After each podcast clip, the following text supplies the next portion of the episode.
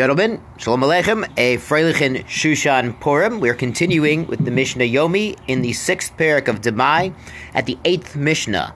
Yesterday's Mishnah, we discussed partners who are dividing up grapes and processing it into wine, which is very appropriate for Purim. And now that the wine is beginning to wear off, we are continuing with the eighth Mishnah with a similar learning. Shnayim shekiblu sade berisut.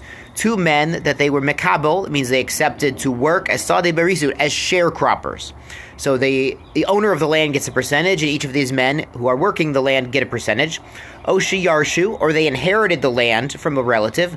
Oshi tafu, or they became business partners and then started working together on their land. Yachol one can say to the other, Tol atachitim, you take the wheat as your share, shebamakom ploni, the wheat that's in a certain place, like the wheat on that side of the field. This we're talking about wheat that's attached, says the Bartenura. Vani chitim shebamakom ploni. I'll take the wheat on the other side of the field or in another place. Ata yain shemakam ploni. You can take the wine in one place. You know they're they're stacking the barrels in their wine cellar. You'll take that side of the wine cellar. Ani yain shemakam ploni, and I'll take the wine that's in the other side. What's going on is there is a brera in this event where they are allowed to the one man who is meticulous to take tithes is allowed to say to the other, "I'll take I'll take this part."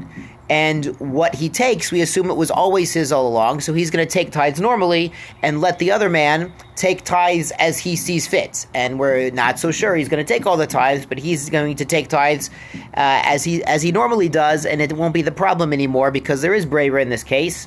And we allow the person, the maaser, the man who takes tithes, to just say, "I'll take mine and you take yours." Aval, the Mishnah continues the last part of the Mishnah. Aval lo yomar, we can't tell him Tol atachitim vanisorim. You take the wheat, I'll take the barley. Or tol atayain vaniatol shaman. You take the wine, and I'll take the oil. So Baruch Hashem, they've got a whole operation vineyard going on here. There's wheat, there's barley, there's wine, there's oil.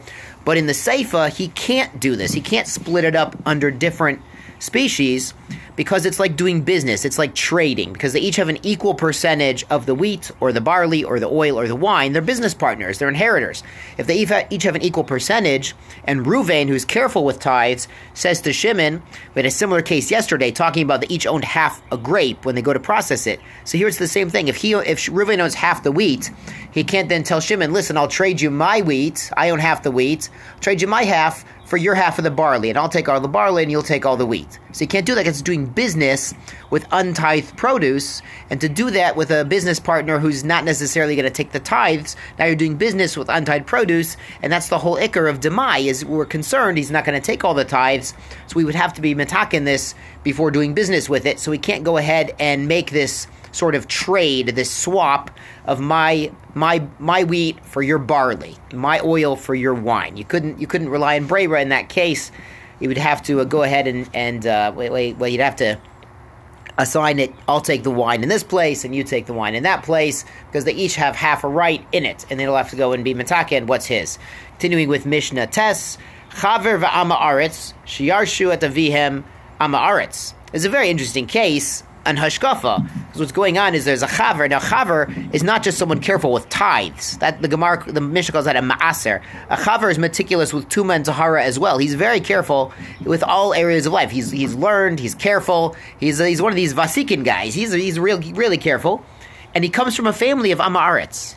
So you see, Rabosai, whatever your background is, whatever wherever you went to yeshiva, wherever you went to school, even a public school, you can become a chaver, whatever your family was, it can't hold you back. If you really put in the effort and the energy and the long hours in the beis medrash, you too can be a chaver. So this is the chaver who comes from the Amaretz family. And now they're inheriting their father, the Amaretz. Yachol hulo marlo. So the chaver, who's careful with tumah and tahara and tithes, can tell the other brother, Tolatachitim shemakom ploni, vanichitim shemakom ploni. You take the wheat over here, and I'll take the wheat over there. So it's like the last Mishnah. You can say, listen, I'll take this side, you take that side. Ata yain shemakom ploni, vani yain shemakom ploni. And I'll take the the wine over here. You take the wine over there. So this is just an even division, which makes sense because he's really entitled to half of the Yerusha, and the other brother the other half. That's fine. Aval, the seifa of the Mishnah, gives us the wrinkle here. Aval lo yomar lo, tola tachiti and vanisorin. So again, he can't trade. If every single brother has a right to half the wheat and half the barley, then for the Chaver brother to say, listen, I want the wheat, you take the barley, it's as if he's saying, I'm selling you half my interest in the barley to acquire half your interest in the wheat. That's doing business with untithed produce because the father is also an amaretz. It's untithed produce. They would have to metakin all the produce before doing business with it, before dividing it, because you can't do business with untithed produce.